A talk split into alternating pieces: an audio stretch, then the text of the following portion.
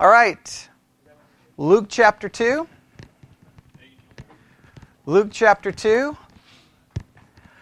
This tonight is kind of serves as our what would traditionally be our Christmas Day service. We are doing this uh, this evening because some of you have to work tomorrow and we wanted to accommodate as many people as possible. I almost feel like we're doing something wrong because it's not on Christmas, but I will be here tomorrow, obviously, for a couple of hours doing as much live broadcasting as I can. Because if I don't, I'll feel like I'll be committing some horrible sin. So it, it doesn't feel doesn't feel like our Christmas service because it's not on Christmas, so it feels weird. Obviously, it doesn't feel like Christmas because it's 97 degrees outside. I don't know. So, so only 87. Okay. So it, it doesn't feel Christmas in that way. It just, well, it doesn't feel like Christmas. And as I was thinking about the weather and just how it just doesn't really feel like Christmas, um, I started thinking that that's going to fit perfectly in what we're going to try to do this evening. All right. So for the Bible study exercise this week, it's all been Luke chapter 2. And so I'm going to you, I'm going to take the same passage um, that we've been studying all week, and I'm going to use it for this purpose. But what I'm going to try to do is really destroy the concept of what supposedly Christmas is supposed to feel like.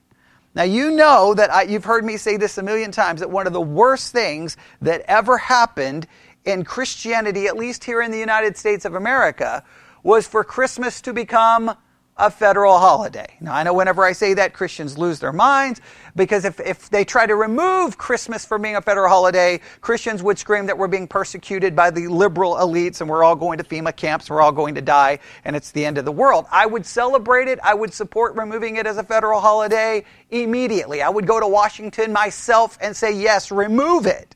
Because the minute it became a federal holiday, what happened? What happened is the world come rushing in going, oh, a holiday, a holiday, a holiday. And they have all of their ideas of what it is supposed to be. And so much of what the world says Christmas is supposed to be is it's always described as a feeling. What does Christmas supposed to feel like, right? And it's about that Christmas spirit. Have you heard that phrase? The Christmas spirit. And it's, it's some kind of warm a sense of contentment, a sense of peace, whatever this, the case may be, it's there. And then they bring in all of their other concepts, obviously all of the gift giving, family, food, travel, and 25 billion, you know, Hallmark Christmas movies that people binge watch. And it brings in all of these ideas. And as a Christian, and even, and, and let's just be honest, even the church no matter how much it tries to resist it and says, no, we're not going to get our ideas from the world, the church almost feels like, whoa, we've got to accommodate this feeling, right? So we have to do like maybe a, a, a candlelight service and we've got to, we got to create the mood. We got to lower the lights. We got to give everyone this like magical feeling because if people don't leave with that feeling, they're going to feel like it wasn't Christmas. It's all about a feeling. So as a Christian, you need to realize this weird place we find ourselves, right? Okay, on one side, there's the world, there's their idea of Christmas. No matter what you say, you've been influenced by it. Now, you can, you can deny it all day. When Christmas is over, you either will have a feeling what that felt like Christmas, it did, and a lot of it's based off all of these ideas of what it's supposed to be. So you're influenced by that. On the other hand, there's a part of you going, but Christmas is about the incarnation of the eternal Son of God. You know all the right answers because you've been in church and you can, you know, pass the Awana test. You're, you're, you're doing all the, you can, you can say all the right words, right? And then all of a sudden you wake up, Christmas is over, and you look back and you're like, well, wait a minute, did I really make it about Jesus? I mean, I, I think I tried, but I mean, okay, we bought a bunch of gifts, we ate a lot of food, we did this, we did that, we spent time with family. But where was Jesus in all of it? You know, maybe he's, you know, un- under the wrapping paper. We don't know. I mean, we all, and we feel bad. We may feel a little guilty for that. So we're like, as Christians, we're caught in, we've got the world telling us what it's like. Even the church tries to accommodate that feeling. We want to make it about Jesus, and before we know, it's over and we sometimes we didn't get the, the, the, feeling that the world told us to have and we didn't make it about jesus and sometimes it walks away and you're just like well i'm glad that's over this year you know and you either feel guilty maybe you don't feel guilty i don't know what you feel but in many cases i think all of this pressure of what it's supposed to feel like is why for many christmas is a horrible time. It's depressing a lot of suicide attempts. It's for some people because it just can never be what everyone tells you it's supposed to be.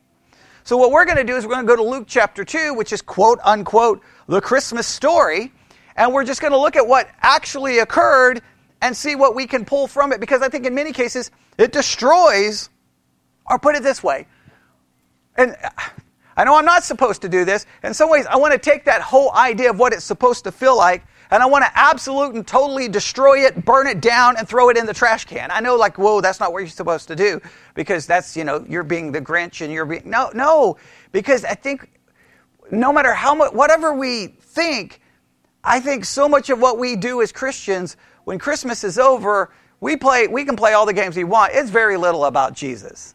It's about us. It's about feelings. It's about family. It's about food and great if you love all of that just don't pretend that made it, you made it about jesus so i'm just going to go through the story in luke 2 and just try to destroy some of that, those concepts. Does that make sense? So luke chapter 2 this week it's all been about luke chapter 2 verses 1 through 20 there's been all kinds of great conversations. People have sent outlines. It's been a wonderful week of discussion. But um, so i can't go through everything. I know as soon as I say that, I'm going to start trying to walk through the text. I'm going to use this more to try to, and because I'll feel like I'm, I'm doing it wrong if I don't go verse by verse, but we will walk, walk through this. Everybody ready? All right, Luke chapter 2, starting in verse 1. And it came to pass in the, those days that there went out a decree from Caesar Augustus that all the world should be taxed. Now, let me stop right here. The first thing I'm going to do, before I walk through this in a more of a devotional way, is I'm going to at least point out two major issues with the text. Right? We just read one. Right? We had a major historical issue here that causes lots of controversy. All right? So, what do we read in Luke chapter 2, verse 1? I'll just at least mention this one. I don't have time to go through all of the solutions to this, but let me just read it again. And it came to pass in those days there went out a decree from Caesar Augustus that all the world should be taxed. And this taxing was first made when Cyrenius was governor of Syria, and all went to be taxed, and everyone into his own city. Here's the problem. We've got, there's some historical records, I think even from Jos- Josephus, going, wait a minute. Cyrenius wasn't, there was a different taxation, so Cyrenius couldn't have been there for that taxation. So the historical record doesn't match Luke, so Luke is wrong, so the Bible's not true basically, and I'm, I'm over, over, oversimplifying it, but that's basically how it goes, right? So there's a lot of critique going, so why did Luke get, get this fact wrong?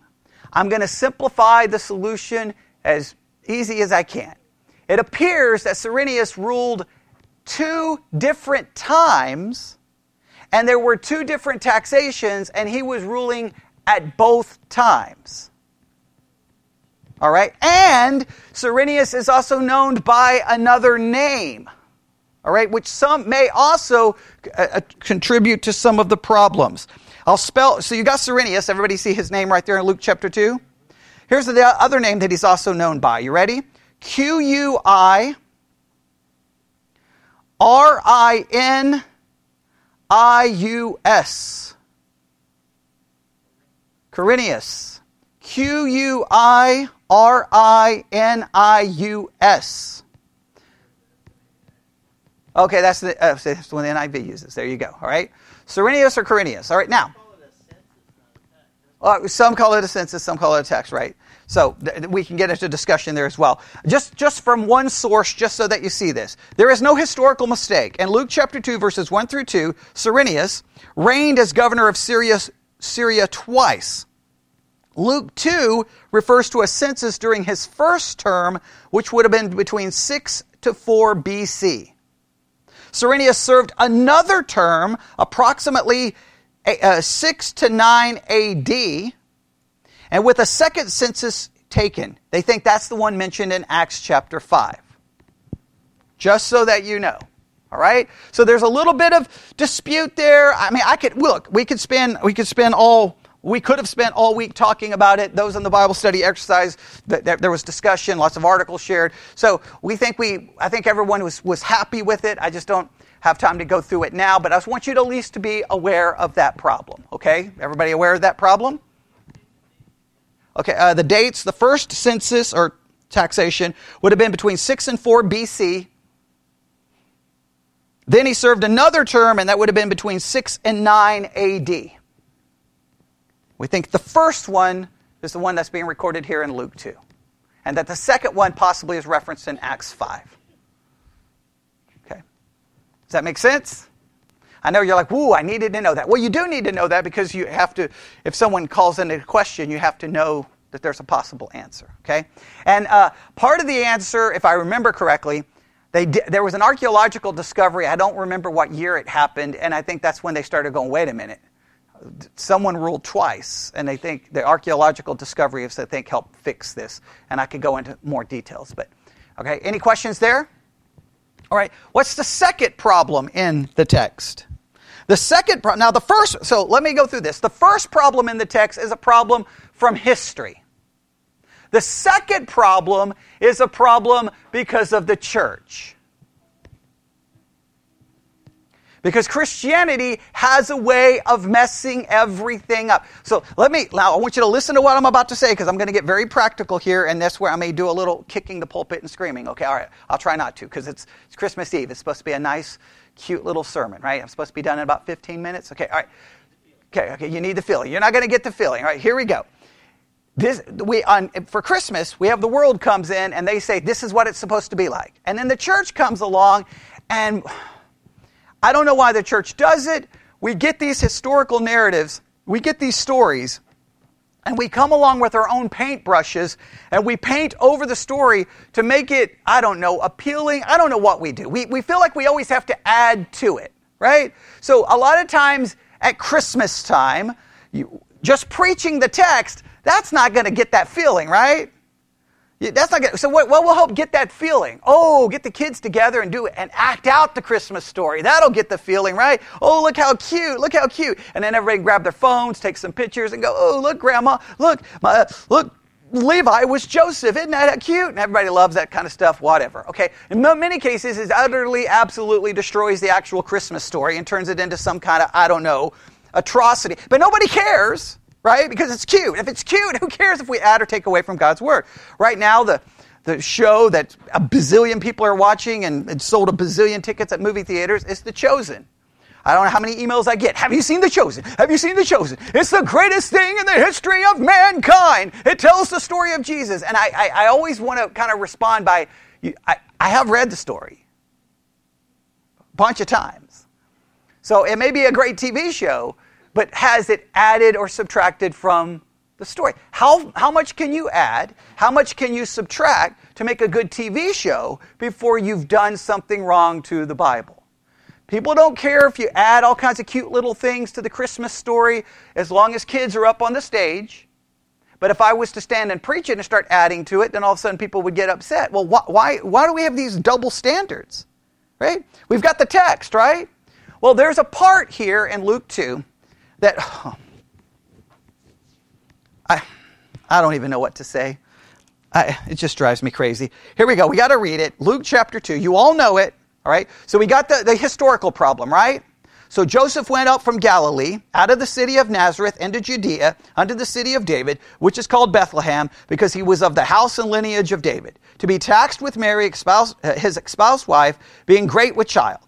And so it was that while they were there, the days were accomplished that she should be delivered. And she brought forth her firstborn son, wrapped him in swaddling clothes, and laid him in a manger because there was no room for them in the inn.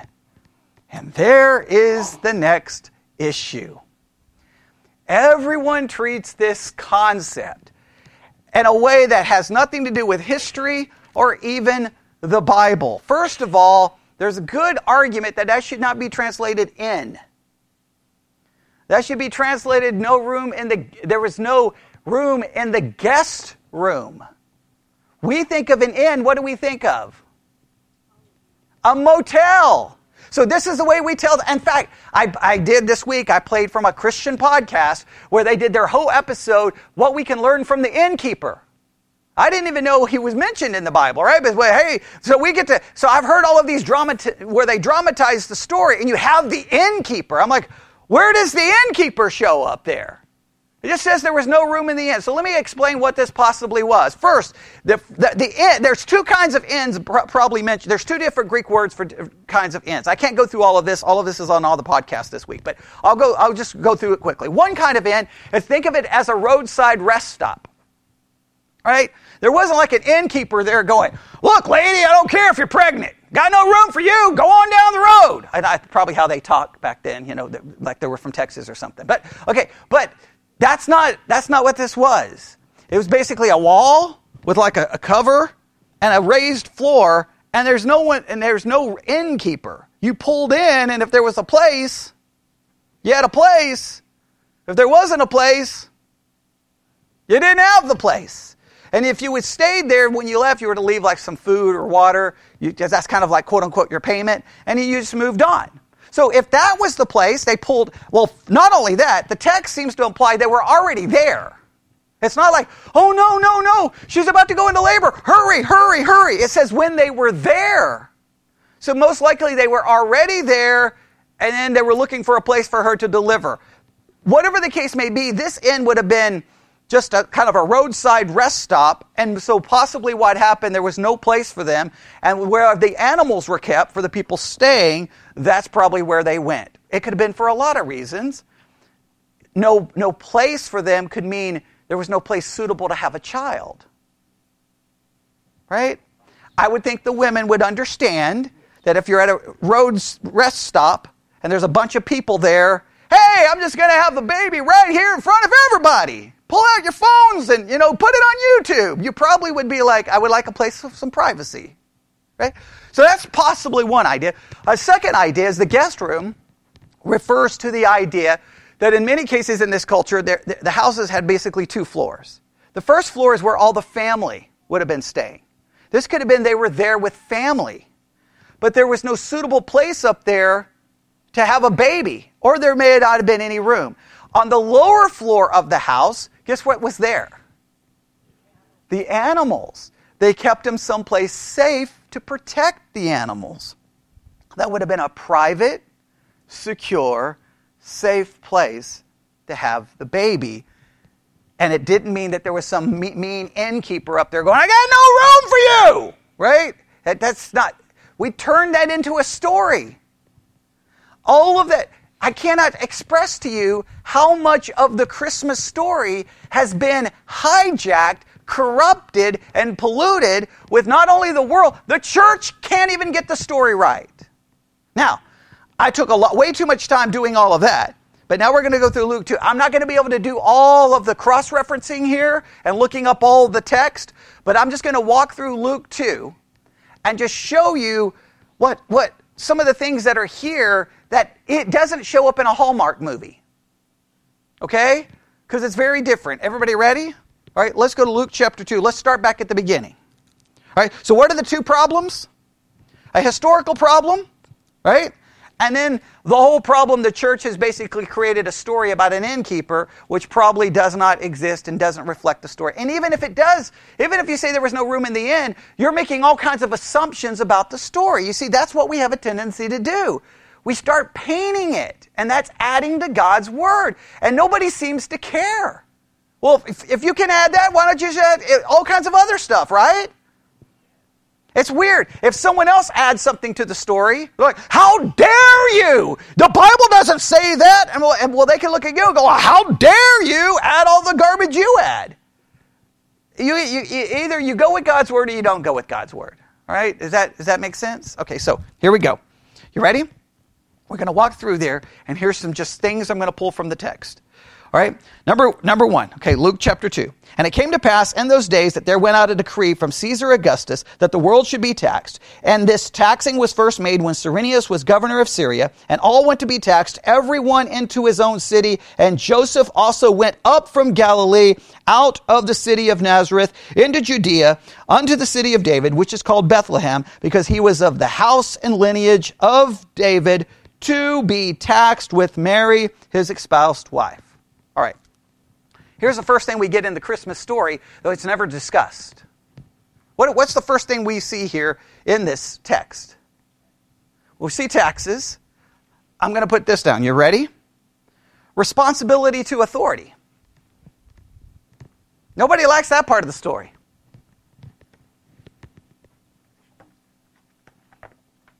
What kind of government is it? Is it a godly government? No, it's a pagan government. Right? They just gave a decree. They have to travel far distance to be taxed. And guess what Joseph did? No, he created a protest and no, okay, no. He went. He obeyed the authority. The Christmas story takes place in the context of two individuals being put in a very difficult situation to do something that, look, and one of those taxations, I don't remember which one, I think maybe in the second one, the Jews revolted, right? They, they, they, they rebelled, okay? So, in other words, there was a lot, of, no, not even anyone wanted to do this. They didn't like this. They didn't like, remember, how did they feel about tax collectors? They hated them. Hey, hey, hey, so, but they didn't like it. So I just think it's wonderful that the story takes place in that context. A decree goes out and they have to obey. And you're Christian. I cannot express this enough. The Christianity is makes it it, it, ta- destroys those hallmark feelings because Christianity calls for something that not any of us like. Nobody in this room, there maybe there's one of you, but there's I doubt there's anyone in this room who likes to submit and obey authority. Maybe you do, but most of us don't. In fact, if we're told what to do, we almost pick to do the opposite. Right? And so just think about the, the Bible and authority. I wanted to look at all these up. We're clearly uh, told to, uh, to uh, submit to civil authority, right? Uh, Romans chapter 13. I know I know since the pandemic started, Romans 13 no longer applies. I know that.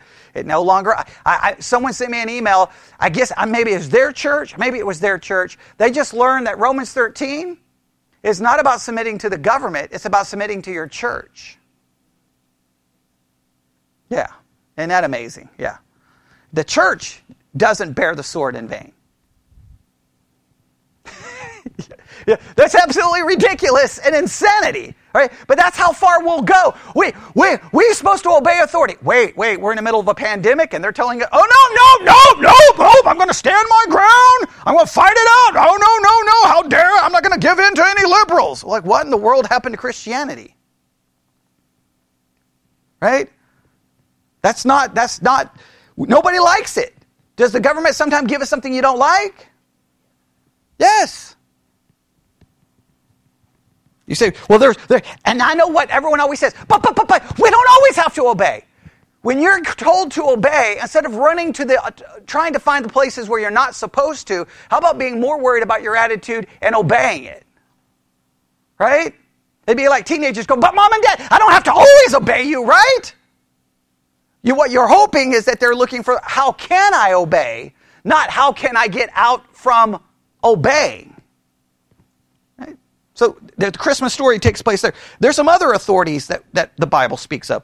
Parental authority. Oh, nobody likes that one. Children are supposed to do what? Obey their parents. Now, Christian parents love to tell Christian kids that they must obey them, but those same Christian parents sometimes are not very obedient to civil authority or to pastoral authority or to any other authority. Right? So that's Ephesians 6 1 if you need to write it down. Oh, there, there's also a responsibility to authority where else? You got civil authority, you got parental authority. There's another one. But there's another one. Within marriage, wives submit. Do wives like that? Okay, if they tell you they do, they're lying to you, okay? All right? Okay. You're gullible. No, they don't like it, okay? Nobody likes it. Okay, right? Yeah, in church you're supposed to say, oh, Of course, oh, Pastor, it's my greatest joy to submit to my husband. It's my greatest joy. Okay, all right, whatever. Until he tells you something you don't like. Exactly. Isn't, how, isn't it weird how, that obe- how obedience to authority works? We obey until we don't like. The church said, the church preached forever. Romans 13, obey. Oh, wait, no, no, no, no, not now, not now, no, no, no, no, no. Okay, yeah, okay, whatever. Okay, it, it's, it's not, it, it's, it's easy to obey something you like. The real test is when you have to obey something you don't. What's another area of uh, authority we're supposed to submit to? We got civil authority, parental authority within marriage. There's two more.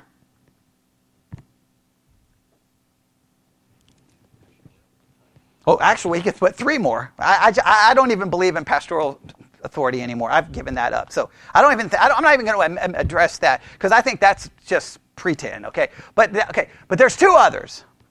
Servants, obey your masters. Now that gets into lots of controversy about Christianity and about slavery and uh, things I hate, but it definitely is applicable to you as an employee obeying your employer.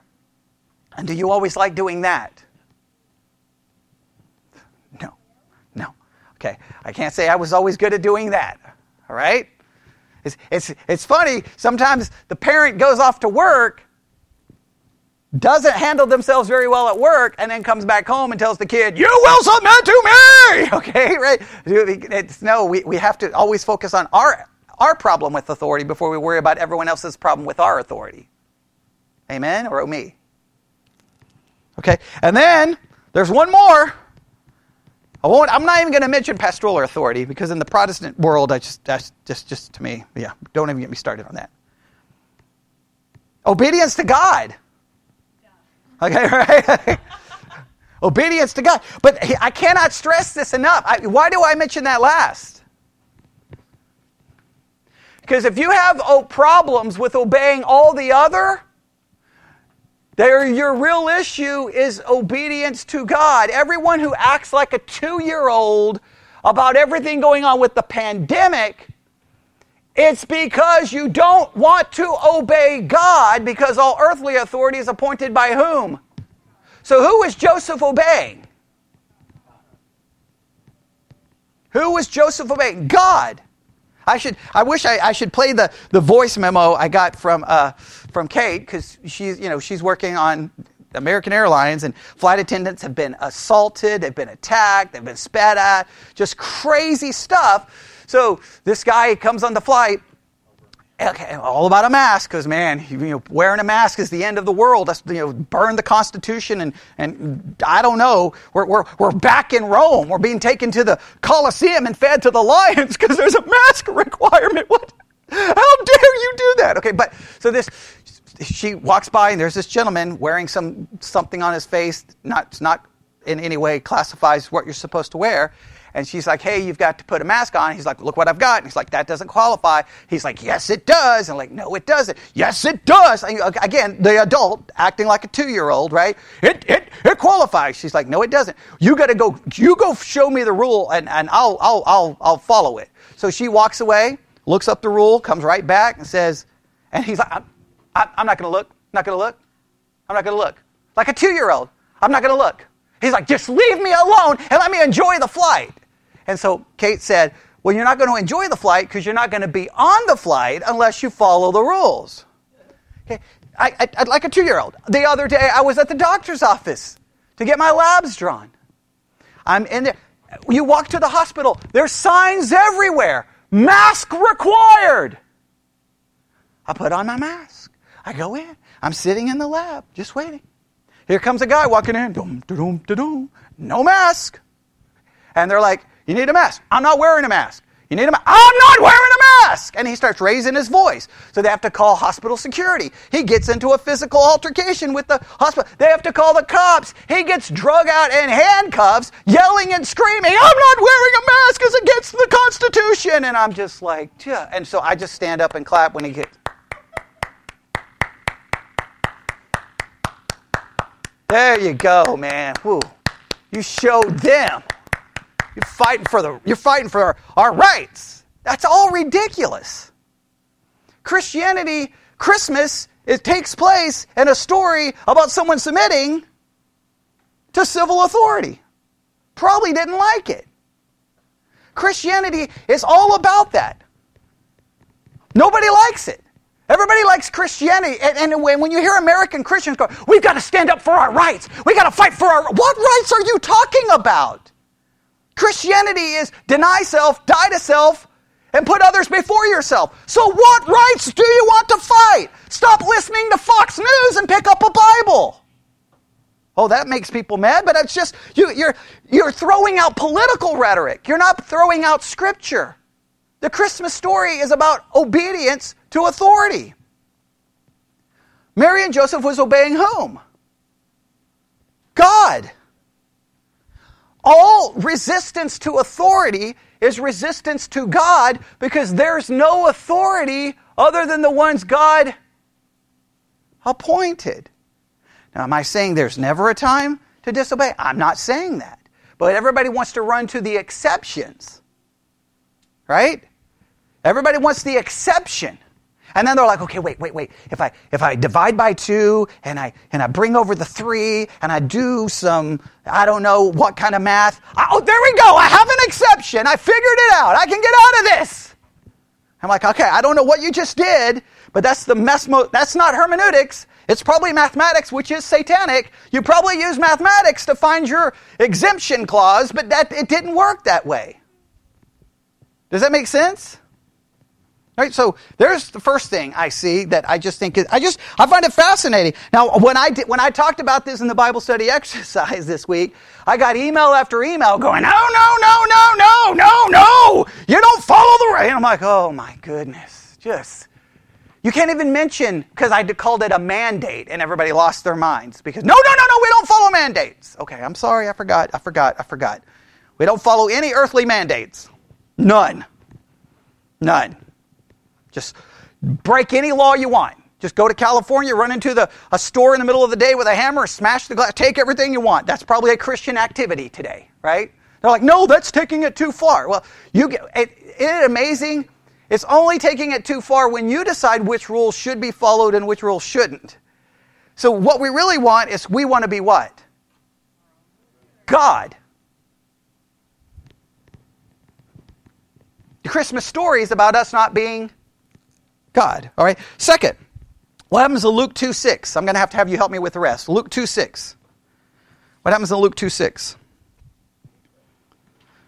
She delivered, right? She gave birth. Now, I'm no expert, but I, I have heard rumors that it's painful. Oh, am I? Oh, everybody's looking at me like, really? I, have never heard this. I, I, I, hear that. Okay, am I, am I, am I accurate or no? No, no. Okay, it's not painful. Okay, I guess if you have drugs, she didn't have any drugs. Okay, now we can we can gloss it over, but it was a painful experience. That that kind of takes away a little bit of the Hallmark vibe. There's pain. She maybe even yelled. Right? Possibly. She may have raised her voice. We don't know. But there was pain. I, I, now, you could go with the Gnostic idea that basically Jesus just came out of her like light and there was no pain, and, and but that de- destroys the humanity of Jesus. He was delivered like any other baby, which requires pain. Now, why do I mention that? Because sometimes we think as Christians that the Christian life is not a painful life, but it is. All right? We're going to Jesus said that in this world we would have what? Trial, tribulation. Right? John chapter 16 verse 33. 1 Peter 4:12 talks about trial and test. And I want you to just realize this the Christian life is a painful life for one very important reason, and I want to mention this one. Because in Matthew chapter 16, we are told to deny self, die to self, and not follow self. If you don't think that's painful, it's painful. Anytime you have to deny yourself, you have to die to yourself, that is a painful thing. We, we, we, too much of Christianity wants to remove the pain of life. Christianity does not remove the pain of life. Christians die. Christians get sick. Christians suffer in all kinds of ways. It's, Christianity is not a, an escape from pain. In fact, the minute you, in a quote unquote, sign up for Christianity, the minute you become a Christian, you now your whole life is die to self.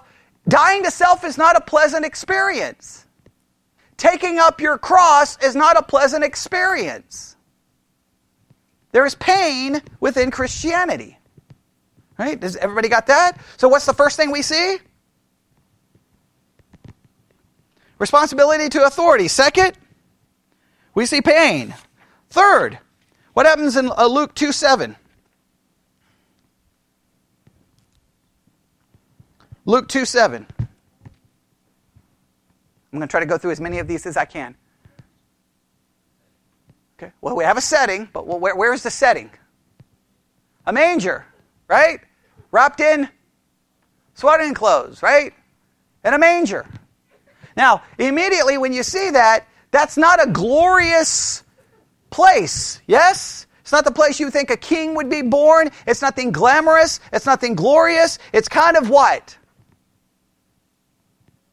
lowly. What's the word? There we go. All right? Another major part of Christianity is humility. The whole point of Philippians 2, when it talks about Jesus, what does it say? Him being the form of God, right? That did not be robbery to be equal with God, but what, he, what did he do? He made himself and came in the form of a servant. He humbled himself. That's the eternal Son of God laying in a manger in swaddling clothes. That's the most, from a human perspective, the most ridiculous thing you've ever seen. Here's the creator of the world now as a little baby having to be cared for who's going to be who's going to be gossiped about, lied about. People are going to try to kill him, and then ultimately they're going to spit on him, abuse him, and crucify him. And he does that not for his benefit, but to save us.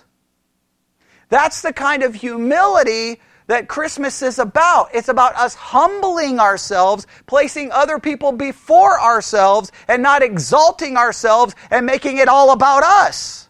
But sadly, before Christmas is over, it tends to become about us. We have to humble ourselves. There, there's to be humility in the Christmas story. Humility in the So, what's the three things we got so far? Authority, pain, humility. Then Luke 2:11. What do you have in Luke 2:11? For unto you is born this day in the city of David a Savior, which is Christ the Lord. Christianity, Christmas is about salvation.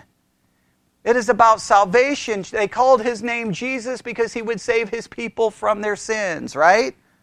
Now we could talk about how that is possibly a reference to Israel there, but that's a whole we won't get into that whole subject right now.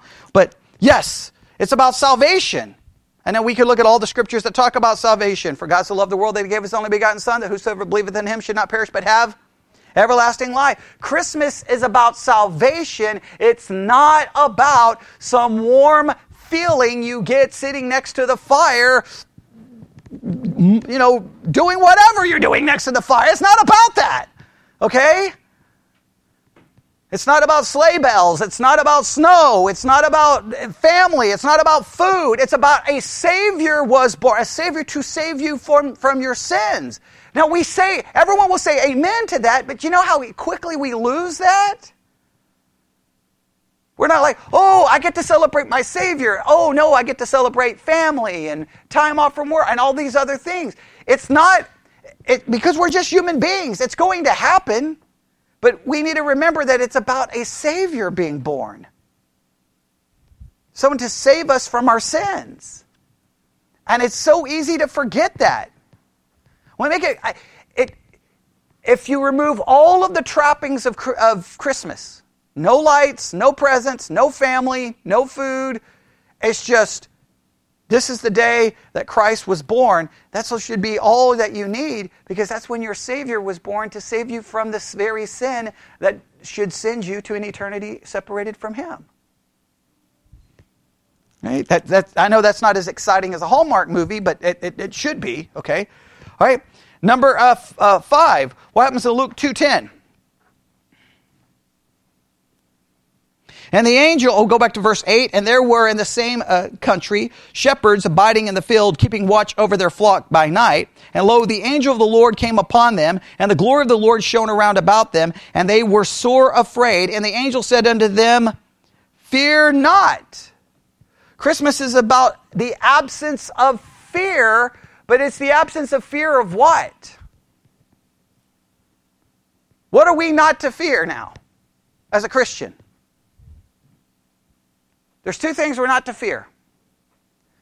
Okay, okay, that's a good one. We'll do that in second. Secondly, we're not to fear condemnation. The fact that I am in Christ Jesus, therefore there is now no condemnation. I don't have to fear condemnation. I don't have to fear judgment. I don't have to fear hell. Fear is removed in Christ. What else are we not to fear? Someone said it. We're not to fear death. Death, where is thy sting? Where is the victory? It belongs to whom? Christ Jesus. There's no more to fear death because now we are guaranteed an eternity in heaven. So, so it's the absence of fear. Uh, what, what happens in Luke 2? What else is mentioned in Luke 2, uh, 2.10? It says, fear not. Joy.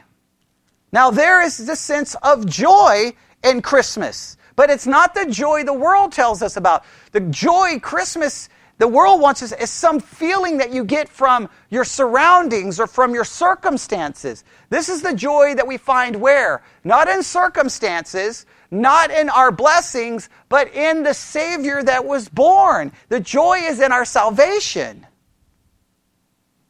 That's where the joy is to be found, not in all the trappings that the world yells for us to have. Right? And then just one more.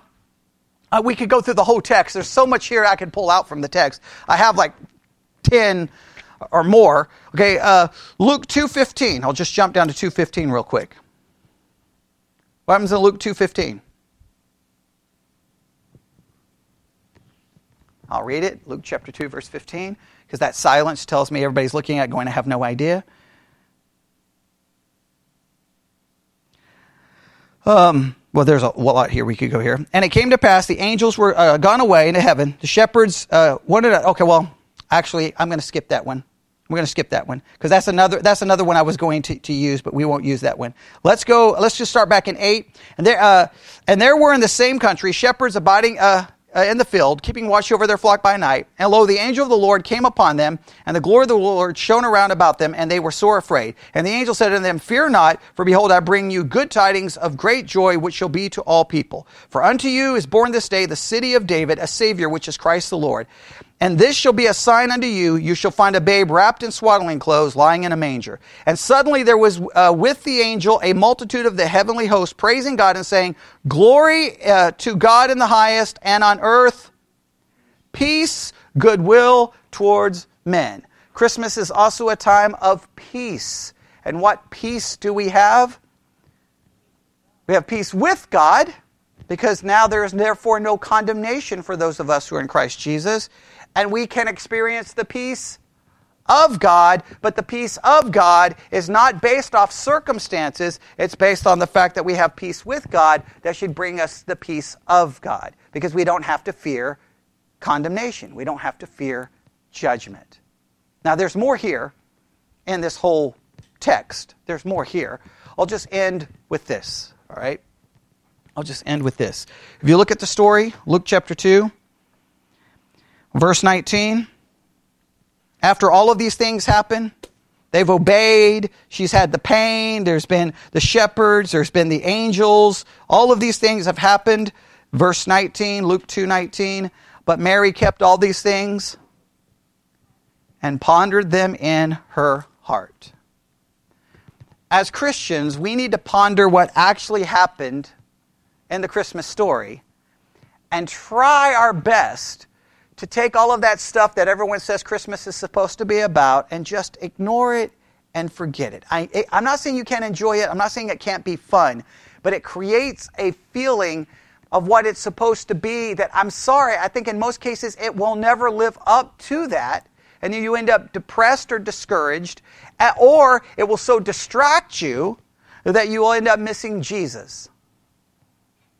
You need to ponder what the story is really about. Look at what, what really happens. There's pain. There's submission to authority. There, there's those things. That's what it's about. You don't, you don't get those things from a Hallmark movie or from you know, the department store playing Christmas music. Okay, it, it, you don't get that because someone at Target said Merry Christmas. Okay, and if they don't say Merry Christmas, then Christians lose their mind because how dare they don't say Merry Christmas to us, which is just, again, another ridiculous thing. The war on Christmas, the war on Christmas. Another thing that Christians bought into from the conservative world instead of just saying there is no war on Christmas because who cares if the world says Merry Christmas? It's not their job, is it? No, what we need to focus on is the actual thing that happens in the Christmas story. You see, we get distracted by everything. It's just so crazy what Christians get so wrapped up in in this time of year. There's the story. Those are the basic elements, right? They obey, right? They, they, they, they, there's pain. There's all of those things that take place, right? There's the idea don't fear. There's a Savior.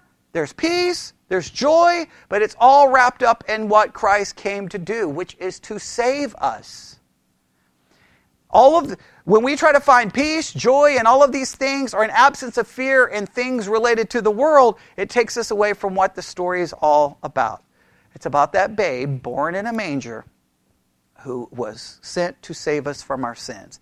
That's where we find peace. That's where we find joy. That's where we find the absence of fear. That's where we realize that we're supposed to deny ourselves, humble ourselves, that we're willing to submit ourselves to authority even when we don't want to, because we die to self. And if you're dead to self, there's nothing to submit to because you're dead, right? You don't. There's nothing to. Re, you, you don't rebel because you're dead. Maybe we. I, I know this is going to sound wrong. We need more dead Christians. I know that's going to sound really messed up. It's going to be now. I've got to be all over the internet. He just called for Christians to die. Well, I did, but not a physical death, but to die to ourselves. We got too many Christians who are alive yelling and screaming about their rights, their wants, their will, all the things we've been talking about. And the story destroys all of that. All right, let's pray. Lord God, we come before you this evening. We've done so much damage to this story that I don't even know what to say other than we're sorry. But we thank you that it's always there to remind us what really happened and what we can learn from it. And I pray we would take that with us this evening. We ask this in Jesus' name. And God's people said,